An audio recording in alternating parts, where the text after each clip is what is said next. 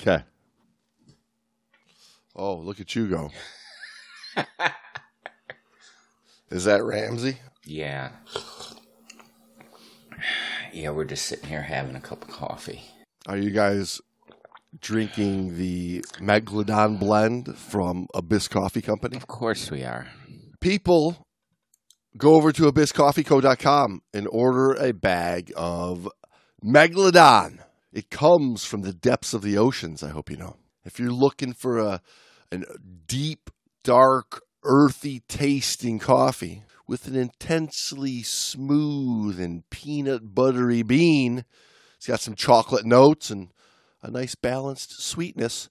Get your bag of Megalodon coffee today at theabysscoffeeco.com. Don't forget to plug in code TGDP. That way they know that you came over there because you listen to us. Brando, you ready to I have nothing to add to that. I wanted to add some funny, snarky remark, but nothing. I'm like, that was beautifully done, James. Hey man, thanks. I'm a professional. I know you are. Then you hooked up with this clown. Well, this clown's good for some jokes, but he's also good for some facts. Fact. True facts. Hashtag true fact. Ocean Ramsey is 37 years old. No, 35 years old. Sorry. I'm two sips into a cup of coffee this morning. The calculator's uh, running a little slow. Whoa, whoa, whoa, whoa. Whoa. You never you never mess up a woman's age, the wrong way. I know. Well, she does not appear to be in her 30s at all. Very attractive young lady. And that's why she wins the contest. well, well, what about uh, what about very attractive Valerie? Valerie Taylor. Valerie Valerie is very 80, attractive. 86 Very- years old. I think she's uh, still uh, still looking pretty good Yes, definitely. and still in the water. We got the uh, uh, the a classic shark conservationist and uh, one of the new budding shark conservationists. Both ladies in celebration of Women Diver Day month. Now, you ready to talk some sharks, Brando? I'm uh yeah. Let's talk sharks. Got sh- Facts. shark facts. Sharks. Seals. Sharks eat seals. Fact: sharks eat seals. Battlestar Galactica. I don't know about you, but that's one of the funniest scenes on television. The Bears beets Battlestar Galactica scene. Um, yeah, I'm ready to talk facts. Shark facts. How about this, Brando? Is this a fact? Hit me. Sharks are cold-blooded killers. Well, in a way, it's a fact. When you put that little, uh, like it's going to be a movie kind of intonation with your voice, From the depths of the ocean, from the depths of hell, when you thought it was safe to get back in the water. coming at you with three-inch razor-sharp teeth and ten thousand pounds of pressure in every bite. this ain't your pet shark. This ain't no baby shark. This ain't your shark vacuum. Yes, there are shark vacuums. They've named vacuums after sharks. What's going on with the world? Can sharks vacuum? Fact, no, they cannot. They do not know how to operate a vacuum. but I guess I guess you're right because uh, e- even you know a whale shark in a way, if you were plankton, you'd be scared shitless of that bloodthirsty, cold-blooded killer eating a million of your plankton buddies at a time. Do plankton have blood, though? I mean, there was a lot of blood in that description. Do plankton, in fact, have blood? Wait, so you're saying that it, They're not bloodthirsty, a they're- myth? That they have blood? That plankton have blood? No, that, that sharks are cold-blooded killers. That's not a fact. No, That's a no. myth. you said the whale sharks were bloodthirsty, and I'm like, well, they're not real. They're plankton thirsty. I don't think they're thirsty at all because they drink a lot of water in the ocean. They're plankton hungry. They're starving for plankton. So, fact. If we got to deal with facts only. anyway, Facts, fact or fiction, Brando? Sharks have a taste for human flesh. uh, false. I say false. Fiction. I've got uh, from this old book, Sharks, Attacks on Man. It's one of these old little childhood books that I picked up along the way. It's copyrighted back in 1975. But in it, there's an editorial uh, clipping from the New York Times way back over 100 years ago from July 19th, 1916. It says the right of the shark to live after his lights is precisely that of other animated creatures. They belong to one of the world's few really old families. Therefore, if there's anything in priority of possession, the sharks have a much better right to kill us than we have to kill them, for they had been a long established race ages and ages before we appeared. Adjusted to our environment with such a close approach to perfection that there had been no necessity for them to change either their structure or their habitats in all the passing eons. They preceded us here, and the chances are that they will survive us. We hate them because we fear them. We hate them because we ain't them. Yeah. And as they say, they hate us because they ain't us. And in particular, you know, the the great white is kind of like just like a perfect machine moving through the water there. Isn't that kind of racist, though? Did I say great white? I meant the Carcharias carcharodon. There you go. Thank you. Welcome to 2022. yeah, interesting. Interesting viewpoint.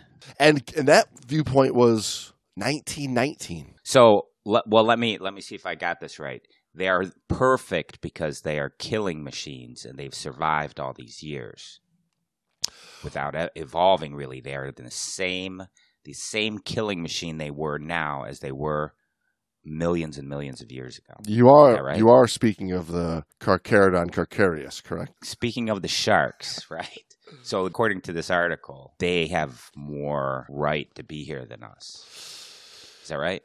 Yeah, they're saying uh, they were here before us, and they're going to be, you know, if uh, the way things look, going to be here long after the humans are gone. I don't know. I thought we were winning that war. well, back in uh, back in the seventies, you know, at the peak of it, particularly when Jaws came out, hmm you know, and even up before then, you know, it- Jaws kind of came out like as as a movie like in fear of of sharks already, and kind of preyed on a on a just a slaughtering, killing mentality that was just rampant for so long that you had somebody like Valerie Taylor who was filming the the the real live shark scenes in that movie. You know, not the not Bruce, the Right. mechanical shark, but the the real scenes. And um, going on tour to promote that movie and, just seeing all the ignorance in so many people. Valerie Taylor at the time was one of the the early people that put down put down the spear gun and picked up the camera and, and decided, you know, I'm only shooting these animals, you know, with a camera from now on. And went on a crusade to really, you know, show the greatness of the sharks and the need for the shark. But at one time, yeah, I mean, they were, we were just, and I, I'm, I'm going to tell you, not even at one time, and even still today, there's a lot of people that they see a shark and they just, they, they want to kill it. I mean, I was down in Florida on the Gulf side, you know, back earlier in the year visiting some family, and we had a couple days on Cedar Key, and we're sitting around the pool, and then like just off the hotel, you know, people are fishing from shore, and this guy f- picks up a hammerhead, catches it on a pole, a small one. I mean, th- this thing's not Yeah, small hammerhead. Yeah, baby. Yeah. little baby. This thing's not even two Mhm. feet And long. he starts pulling nails out of the dock with it. It's not a claw hammerhead though. He's he he no he uh, he Puts- was re- puts, his- rebuilt. puts him in his tool belt. Starts heading off to do his roofing job. Nobody does he take it and you know catch and release. No, he cuts his goddamn head off. Oh, for fuck's sake! Really? Yeah, yeah. We we go out we go out later that day, you know, walking into town, and he just Jesus just- Christ, people. I don't know. They they they get this like fear of oh these sharks, man. You fucking kill every goddamn one of them you see. Really? I, I was on a fishing fishing boat uh, more than a decade ago, like out in Cape Cod. Did like a little day day fishing trip. You're just down dropping and jigging and jigging and see if you catch anything. And with there's like 200 Is it- people on this goddamn I boat, say, isn't that fishing right there? and uh, I just went for the beers. But somebody You- somebody caught a shark on that, and like the, the, the head fisherman guy is like, "Kill it, kill it!" Jesus And just like, Christ, beating man. it with a club. I'm like, my lord, what the hell? Like, there's so many just old school families of. Do you of- call it old school? I no, don't of- I mean eh, come fishermen, like fishermen families Yeah. that have been around for decades, just working fishing boats. They see a shark, and the, the first thing they think is, kill that damn thing. Yeah, I mean, that's just a psychological sickness, if you ask me. I, There's I a problem in a way, there. In a way, like, uh, listen, I'm not an anti-hunter, but in the same time, like, I, I don't think you should Killing have the attitude baby kill shark. everything you see. They're not eating it; they cut off its head. I mean, Right, exactly. there's there's nothing to that. Give me a break. Um, yeah, I've I've never encountered that, and whenever I've seen uh, people fishing at the docks or whatnot, and I really don't go out on fishing boats too much, so. But I've seen them catch sharks and the baby ones. They put up a huge fight, you know, up on the dock or on the oh yeah, the you. pier I believe it. and uh, but they usually get them off, get them off the hook and put them back Put in. 'em back I've in. never seen them kill one. That what you just described is horrific. Oh, it was it's barbaric. yeah. demented. It's demented, man. Agreed. And I think if anybody has been on the forefront of shark protection and conservation and learning, you know, not just fearing, but a willingness to learn about the shark, it has been the diving community. Yes, absolutely. We've had uh, several great. Uh, I don't want to call them pioneers so much. They're they're just several great conservationist-minded people that have fought for the sharks. I think of like Amanda Cotton too. Do you remember her? Yeah, I remember. Yeah, haven't seen her name around in a while, but yeah. No, no, I think she's just busy, you know, doing her thing. But I remember she's dived with the sharks and the crocodiles and all these undersea creatures that have a reputation for, um, and it's and it's I don't want to say rightly earned, but it's been earned. I mean that there are attacks on humans by uh, sharks, and there's attacks on humans by other animals. Yeah, absolutely. You know, um, in this same book, it starts off with a uh, with an account that is, is later portrayed in the book. But Hold that thought. I finally finished my first cup of coffee. Let me go get a second one. Regroup. okay, okay. So I guess so many stories, Brando, when you start talking about sharks.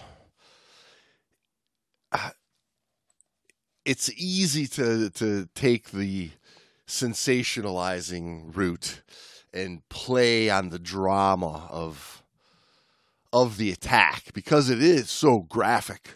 And I think that's what everybody everybody is drawn to, you know, to the drama, to that that gra- those graphic scenes. Well, I mean that's uh, a, an interesting aspect of human psychology. I think you know that they're drawn to the gruesome fear aspect. you know, Right. Well, you I mean, you see them in the water and then, you know, when you're ignorant about sharks, every shark is, you know, that gigantic sharp teethed great white that, that's just going to bite you in half and, and eat you. And as you become a, you know, somebody like a diver like us, you, you realize, well, there's so many sharks out there, so many different types of sharks out there, the majority of which have no interest in nor capability of biting you in half and eating you. True. I I mean, if we don't look at it like uh, they're humans with this vindictive, like, oh, I hate them, I hate them, I'm going to go eat them. They're they're animals doing their thing. That's all they're they're doing. You know, there's it's not a bunch of hatred and killing for the sake of killing. It's programmed in their DNA to survive. If I see one more swimmer with these baggy beach shorts, I'm gonna have to just bite them in half. Wait, that's not that's not what they're thinking. No. So throw that idea out, and all of a sudden, I mean, the sharks they take on a different persona, if you want to call it, or a sharksona, if you will. Oh, here we go. This is uh, Uh. episode is going to be sharktacular. That's awesome.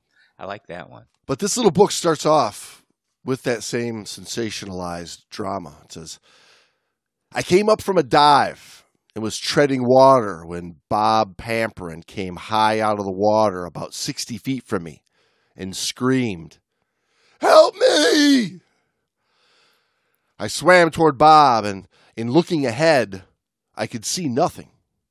After swimming about one half of the way to the spot where Bob Pamperin had shot out of the water, I submerged, and there, soon, about five feet away, I saw Bob's face, chest, and arms.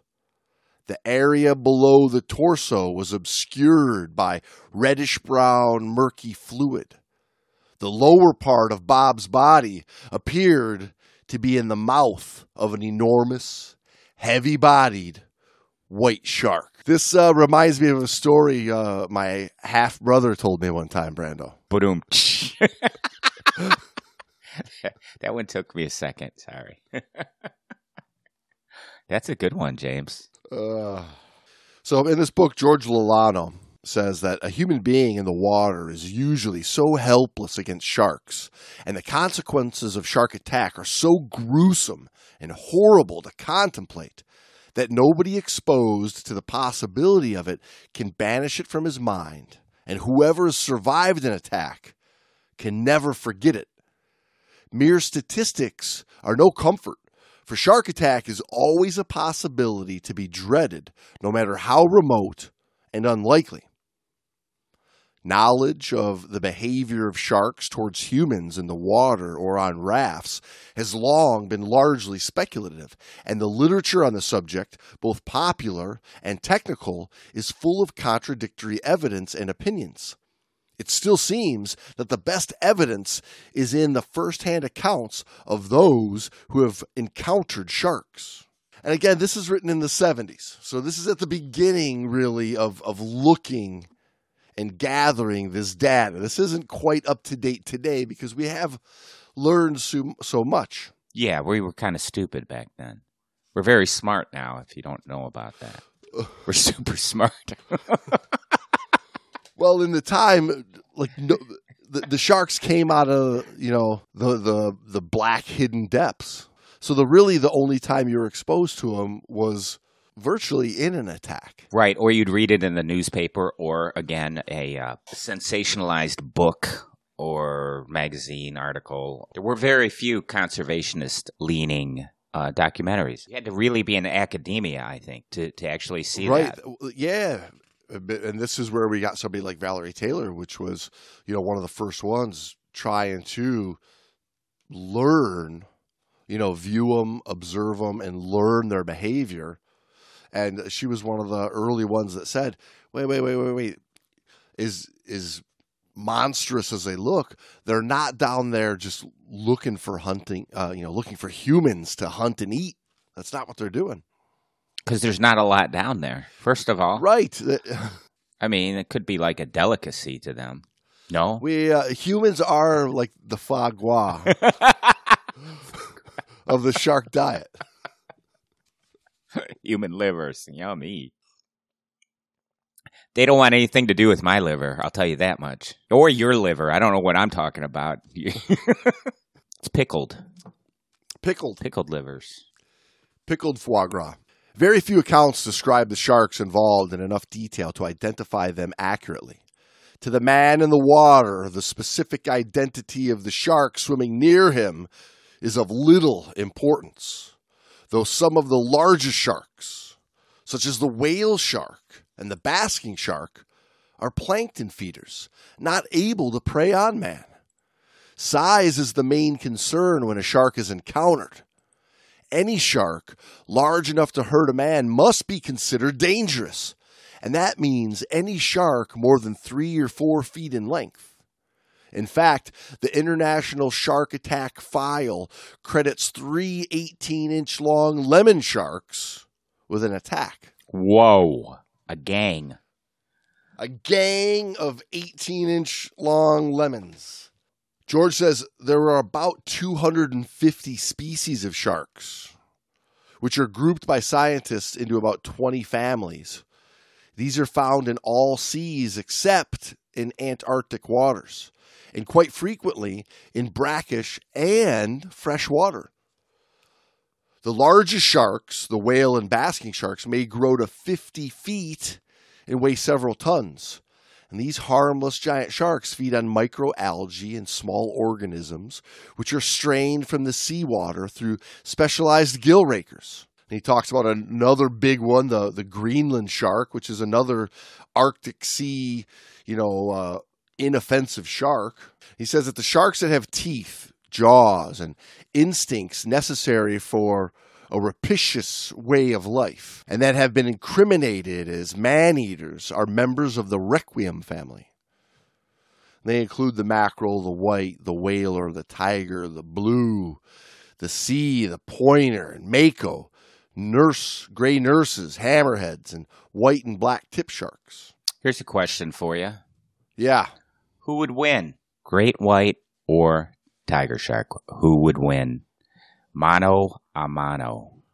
Or fin to fin, I should say. Well, I think the great white has a really good advantage with his size. But the tiger is just an eating machine. They'll eat anything. They're both eating kind of eating machines. I think a great white will eat anything too, but I know, yes, a tiger, they found tigers with all kinds of whacked out stuff in them, right? Yeah, you don't see that in a in a great white. Uh, they're a little more particular on their diet. Their tastes are refined.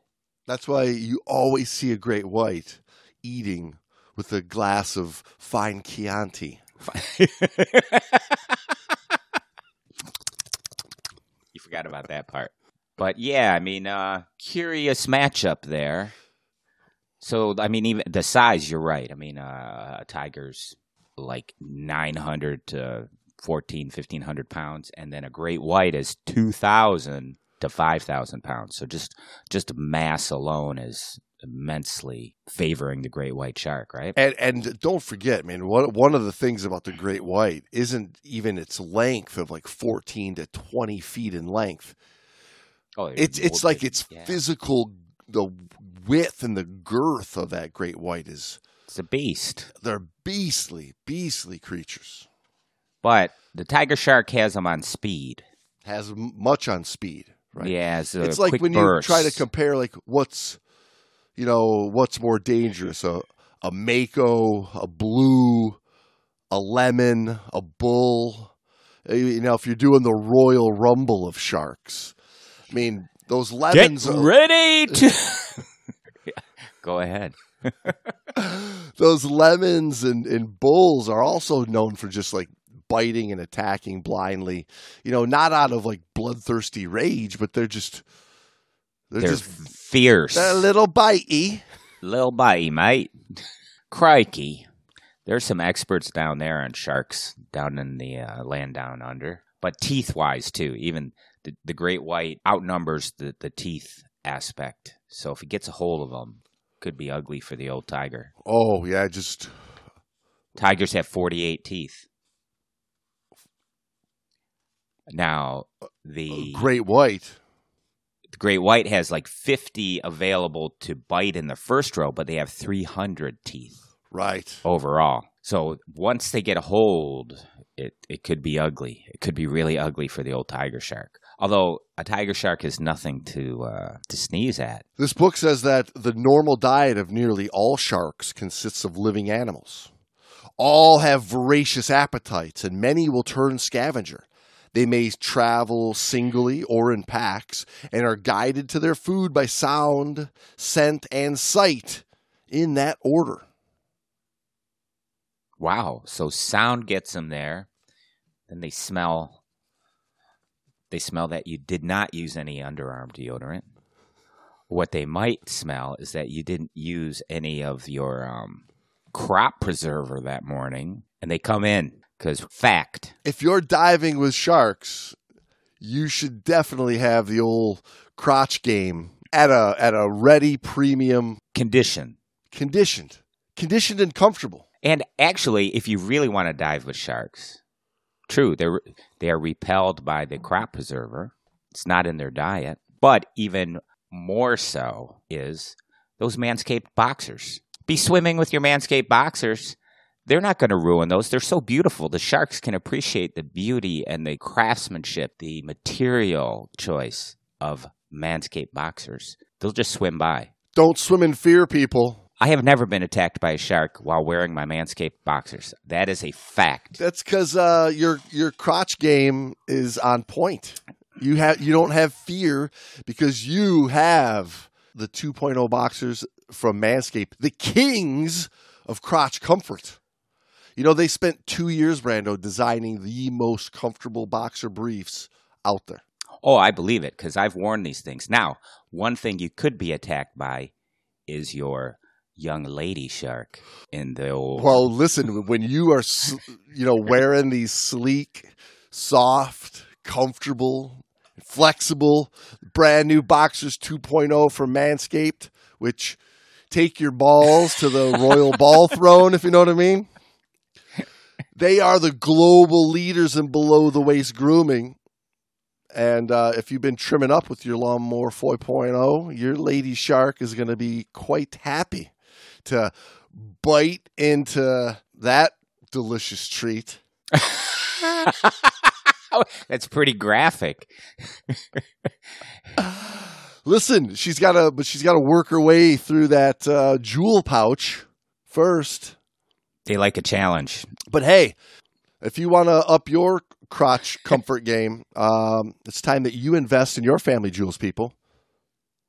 Let your bulge breathe and get 20% off and free shipping by using the code TGDP at manscaped.com.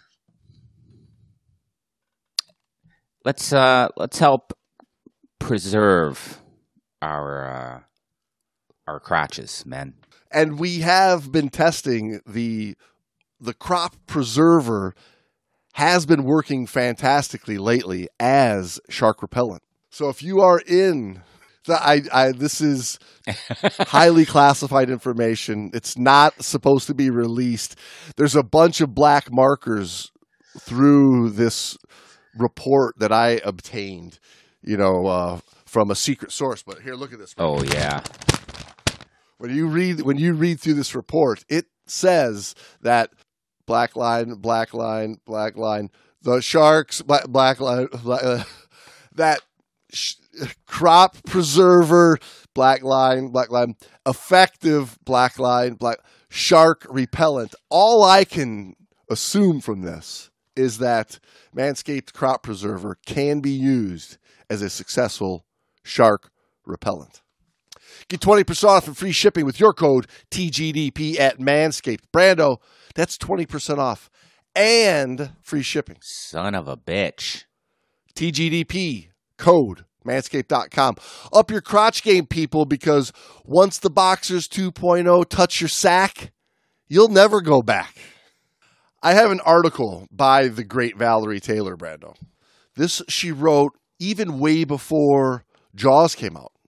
Part of why, you know, part of why she got the gig. You know, she was already into sharks, she was into diving, she was into spearfishing, and uh, she had an encounter that, you know, caused her to, you know, see the horror that was going on. And I mean, she was one of the early ones in Australia, spearfish, going to these spearfishing tournaments with you, you could count the number of women on one hand, and, and hundreds of dudes would show up to these spearfishing tournaments. And later, you know, like I said earlier, she decided to put her spear gun down and only shoot these marine creatures with her camera. But she wrote an article back in the late 60s titled, I Met the Great White Shark at a cocktail party. Now, you, you do know that sh- He was hitting on me. her husband is quite famous as well and, and played an integral part in that in her fame. Uh, yes. but they started Ron. out as Ron, Ron Ron Taylor. Taylor. right? They started out as um, spearfishing. They used to spearfish the sharks. They were shark killers, but they changed their mind once they start started learning and interacting with them. Yeah, and they- they basically um, came up with their own underwater camera housings so that they could start filming them instead of shooting them. Oh yeah, they well they were diving from almost the beginning of of scuba, you know, back in the early early fifties. Both of them were were into it. Down in Australia, mate, I can tell you, Australians got a little uh, knowledge of the old sharkies, eh? Oh, they got some uh, some good knowledge of the old great white sharkies. Valerie says, as we drove along the flat South Australian road, the men talked endlessly about the great white shark. I had heard it all before and would no doubt hear it all again, but still I listened, fascinated by both Ron and Rodney. Knew the shark well. My experience was limited to one brief encounter, but I had watched Ron's films on the white shark so often that I felt I knew them also she's talking about Rodney here. I'm pretty sure she's talking about old Rodney Fox of Australian great white lore. I mean, if if there's one person that I would love to go see great whites with, it, I would love to go do that Rodney Fox expedition. I did the one in Isla Guadalupe, which was awesome, but but that Rodney Fox one's high on my list of wanting to to experience. Valerie says, however, I didn't and this was the reason for our trip. Rod and I were to be two main divers in the American feature film called Blue Water White Death. Oh. The script called for some rather hair raising sequences, and Ron decided that I had better have some real experience with the great whites before we left for Africa, where the film was to be made. Incidentally, he took out a, a life insurance policy only weeks before the trip. Hmm. well, this being the ever the ever classic Stan Waterman film, right? Yes. So all the big names are coming together there, right? Yeah, I mean this is the, the early the early days of of of the shark divers for sure. She says we were towing Rodney's twenty foot Bertram Nautic Cal across the dusty plains toward Port Lincoln gateway to the territory of the white pointer sharks. Rodney had worked the area for several months gathering abalone, so he knew his way around. And early the next morning, we launched Nautic Cal and took off across the bay. The Bertram moved along at a terrific pace, and it wasn't long before we were anchored in the, in the lee of an offshore reef. Watched by their big daddy, a seal colony lounged comfortably on the rocks, and many had young pups, a favorite prey for the white sharks. We decided to berley up the area. Sharks are rather fond of stingrays. Ron and Rodney put on their gear and, armed with their spears, swam toward a sandy patch. I baited a hook and started line fishing, a rather unusual occupation for me. Ten minutes later, the boys were back, towing a big black ray. Rodney cut up the carcass and hung several pieces over the stern. An oily slick calmed the water as it slowly stretched away on the current. We added a can of whale oil to add to the flavor. What shark could resist such a tempting dish? All we had to do was wait. The boys dozed and I fished, catching mostly sea sweep and parrots, which I carefully stacked in an abalone bin. So she says hunting for white pointers requires a world of patience. And by late afternoon, we had still not seen a shark. Rodney decided we would return to Port Lincoln.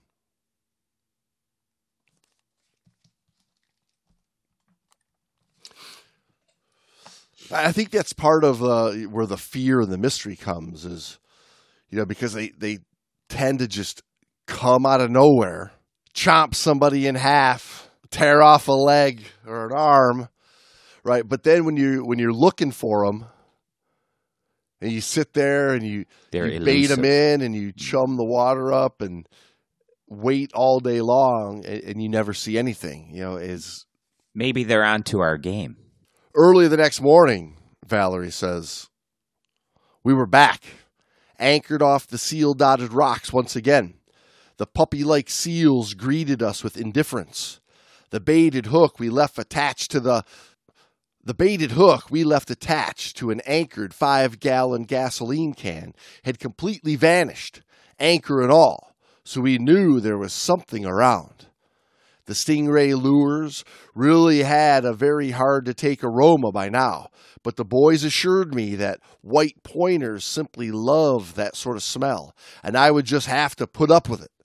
Frankly, I didn't think either of them were very keen to go hunting for fresh bait, knowing that a white pointer was in the vicinity. However, this day looked no different from the first. A few seals came over for a look. I fished and the boys dozed. It was late afternoon when it happened. Ron had just finished announcing that the light was too poor for photography when Rodney let out such a yell that I nearly jumped out of the boat in fright. She says, Then I saw it. The huge shape moving silently along the surface, following the oil slick. We watched its every turn as 15 feet of potential death closed in on our boat. And suddenly, the water erupted in an immense geyser while the boat shuddered and we struggled to retain our balance. To be in a 20 foot boat and a 15 foot shark swimming up around the boat enough to start shaking the boat. That'll that'll get you that'll get you a little puckered up. It's got the prop. It's got the prop, yelled Rodney. How you feeling now with your chummy chummy waters, mate? Then the shark let go. Drenched to the skin, we stood and watched. The shark slowly circled the boat. I was used to the swift flicking rush and snap of whaler sharks and was completely fascinated.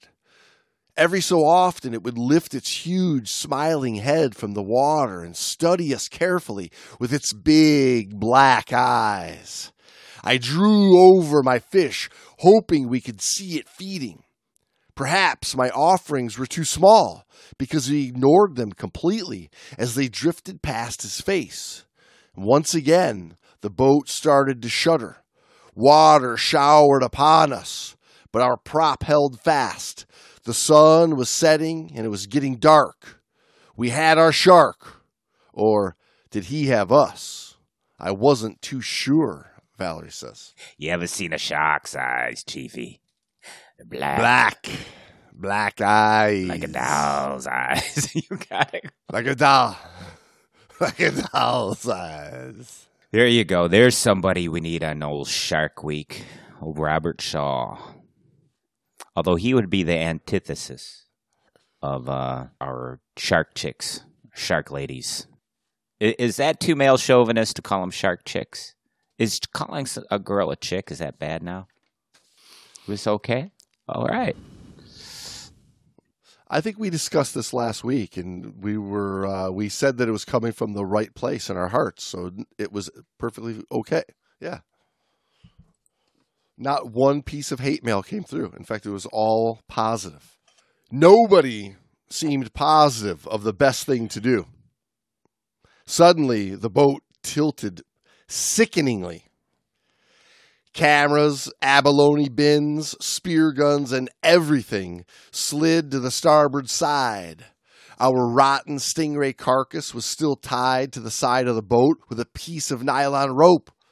We had forgotten to pull it in, and the shark had taken it. A huge tail crashed into the boat, while the shark thrashed the water, trying to drag the ray down. But the nylon rope held fast. All was confusion. I grabbed a knife and gave it to Ron, who was crouching under the protection of the gunnel. He reached up and cut the taut rope. With one last mighty splash, the shark was gone. Yeah, that'll. Uh... oh shit, mate! We left the stingy tied up, mate. the stingy. I think you have the whole uh, what's the, the pattern of Australian the Australian lingo down, which is basically just take any word and put a Y on the end, eh? Grab your talkie tracker and speak into it there, mate. I barely heard you. Valerie says it was getting dark and we decided to spend the night where we were, for there was a possibility that the shark would still be there in the morning. We changed our wet clothes. It was comfortable sleeping in the boat, or perhaps I was just used to it, for I have slept in boats often. Halfway through the night, a stiff southwesterly sprang up, causing Nautical to pitch and toss wildly. Rodney decided to move around to the lee of the reef. It would mean losing our shark, but then tomorrow could bring bigger and better things. When tomorrow dawned, all it brought was a howling westerly in some of the wildest seas I have ever been in. The spray from the water formed a blinding blanket of stinging salt. There was nothing to do but punch home into the gale, and I was glad to be in Rodney's 20 foot Bertram instead of our 14 foot open dinghy. She says several days later, the weather was calm enough for us to try again. We had some empty gu- gas drums, which were to be used as floats on set lines. She says on the sand flats near the abattoirs, Rodney again speared a big black ray. However, this time he didn't even get wet, but just leaned over the side of the boat with the gun in hand. With his fi- with his first shot, he pulled up a real beauty about four feet across. The water was only eight or nine feet deep, and several rays could be seen lying on the bottom. Do you know what an abattoir is? It's where they slaughter animals Is it? For human consumption in Australia. Slaughterhouses, might.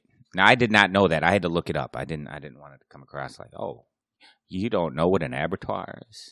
They hang out by the abattoirs. That's their hangout. Well, maybe that's why, Brando. That's why Wouldn't all you- sharks are uh, in Wouldn't you like if if I uh, found a place where like ice cream just flows out the side of a building? I'd be hanging. I'm gonna go hang out by the ice cream atrar. or, or the, the, the, the taco standatoires, Now you're talking my lingo. or, or the, the, the, the taco standatoires. she says we fixed our first set line off a small peninsula. It looked very tempting. Where the big, juicy stingray cunningly concealed the deadly hook. Our next line was left under a Okay, drum I get near the a rocky are reef. all like The third line was lowered sharks. into the clear, calm the waters of a small bay. Because I, from what I understand in this story, a couple of them have given their lives uh, to save the sharks. Yes, they have. Let's pay homage to the stingrays.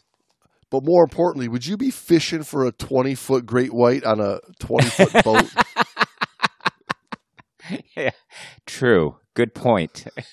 I'd want to be on a I would I'd want to be on the, a 20 foot beam of a, of a 200 foot boat yeah, exactly. if I'm fishing for a 20 foot gray white.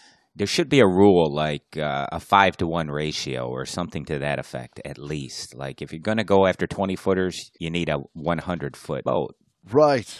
Valerie says early the next morning we checked out the set lines. The first two were completely untouched. But even from a distance, we could see how mangled the third drum was.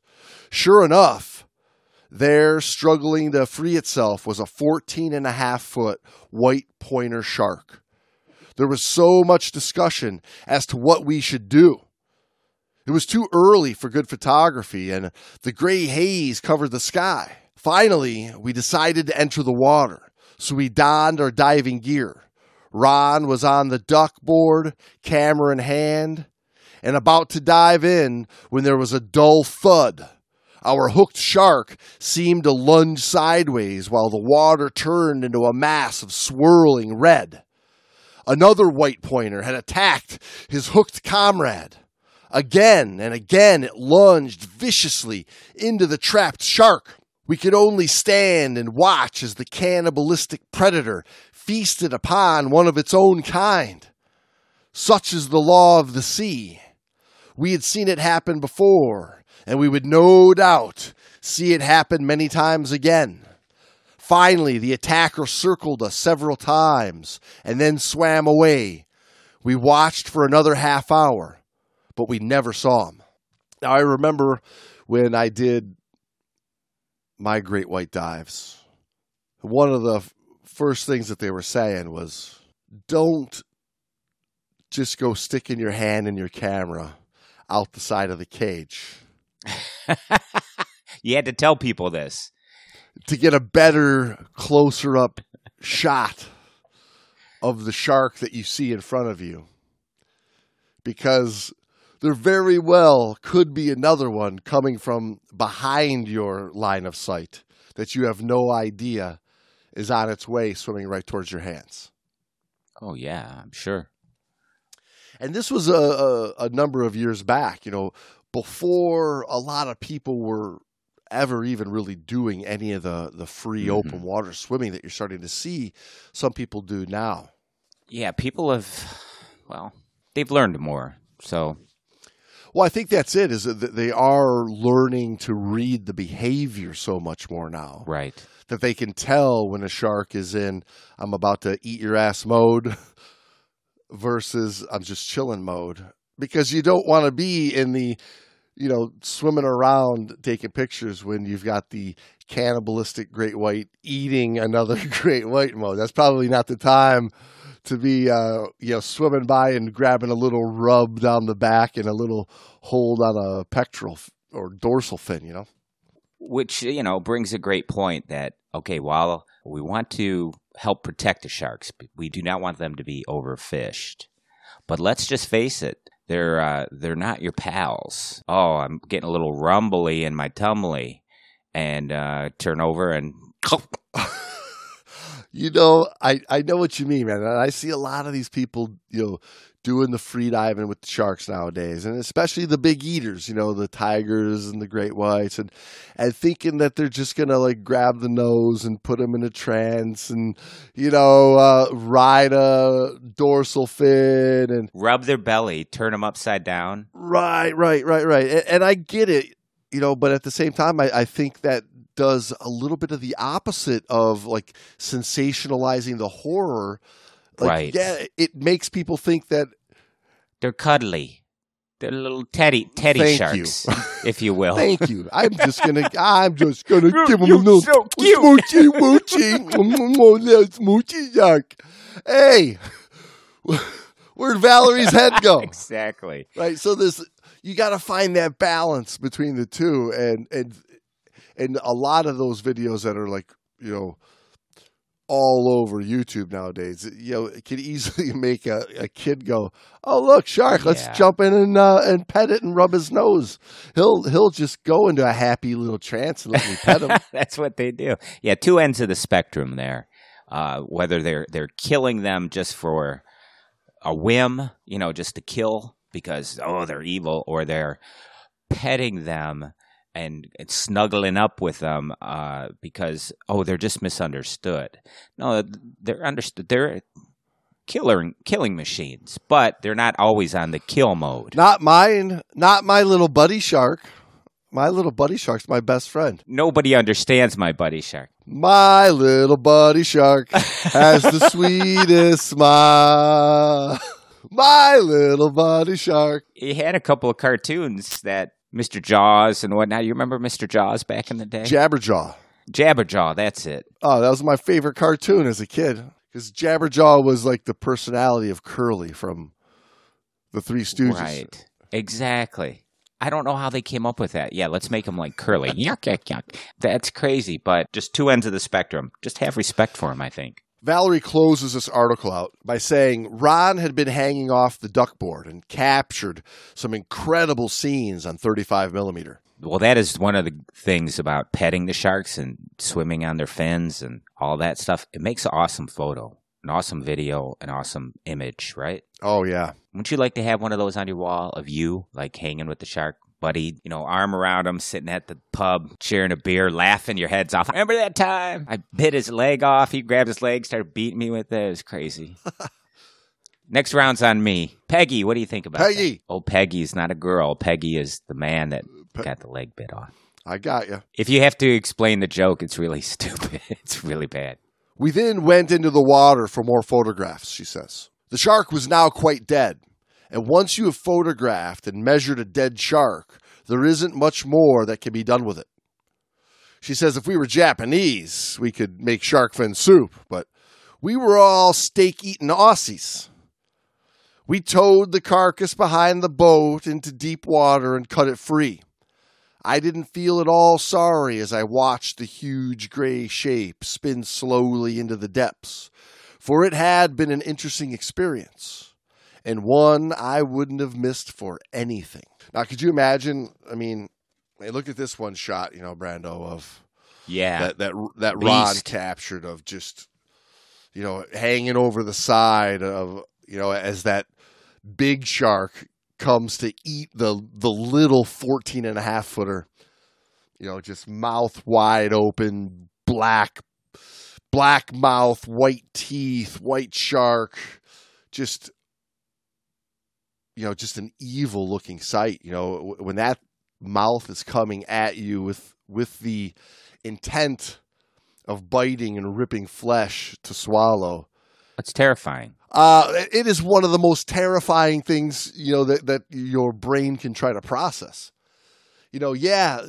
At the same time, you see a a great white shark just cruising over a grassy seabed. You know, um, and just like a happy, peaceful scene. You know, two different worlds. You know, and yes, I think it's terrible that sharks have been portrayed. You know, sharks the like uh, likes of great whites have been portrayed as these evil, monstrous, deadly beast beasts.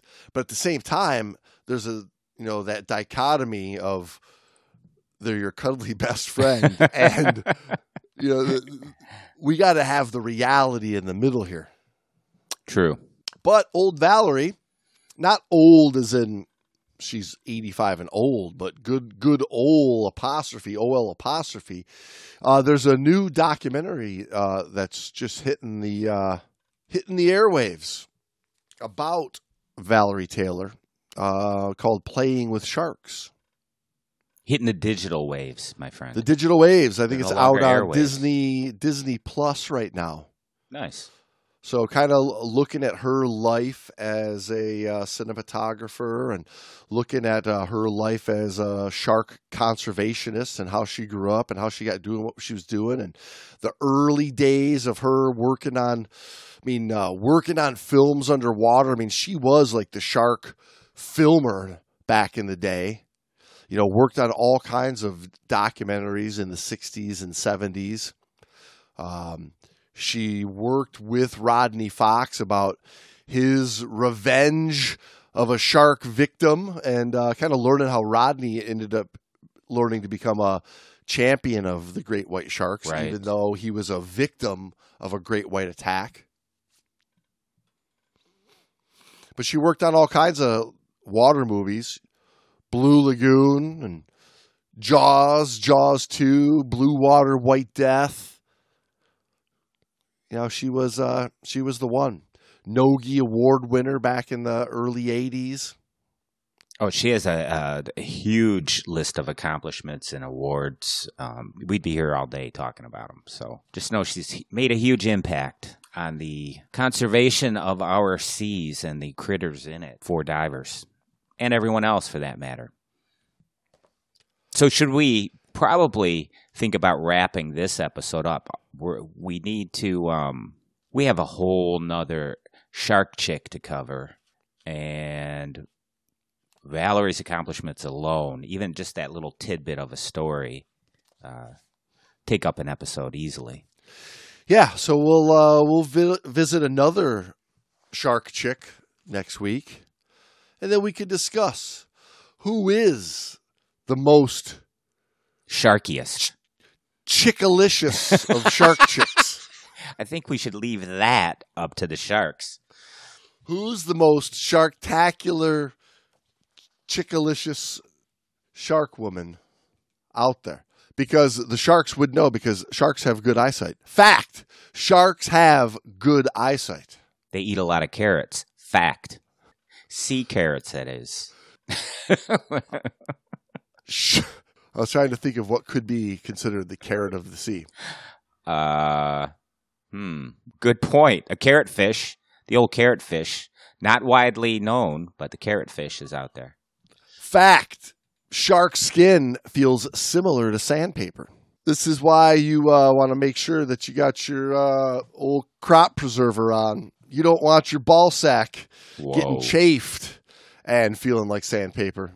Keep it happy and smooth, people. Don't forget to order your Boxer 2.0s. Drop your jewels in that nice little protective jewel case. Preserve those crops. Insert code TGDP at checkout. Get your 20% off. And, Brando, Free shipping. there you go. All right. Should we, uh, let's sign some logbooks on this one. They'll ship it via a shark to your door for nothing. Strapped to the back of a what? You're the shark of your choice. We're not signing logbooks. This is a couple part series. Oh, My sharktacular friend. It's okay. uh, that's, you're right. You're right. Hold on to that logbook then. we're still under. We're we're switching over to uh, a stage battle. We're uh, we're in a cage. We're at the surface in a cage. This is Oh, surface supply. sure. We could be here all day. We're on a hookah system, if you will. All right, everybody. Well, we'll we'll get back to sharks and shark chicks next week. Send us a list of uh, your favorite shark chick. Maybe we'll talk about her. Same shark channel. Same shark chick. Whoa. No, we're gonna have a different shark chick. Yeah. There you go. Redo it. Same shark channel. So- and- and take three, go. take four. Same shark channel. And you, you. Oh, you want me to do the second half? yes, Oh, I Yes. thought you, I thought you were going to do your whole closing. no, fuck that. No, we're oh. sharing this closing. Right, we have we'll to share it, share right. it. And and take five. And same shark channel. Different shark chick. Absolutely. New shark chick. I like it. See you next week, people. Au revoir, mon frère.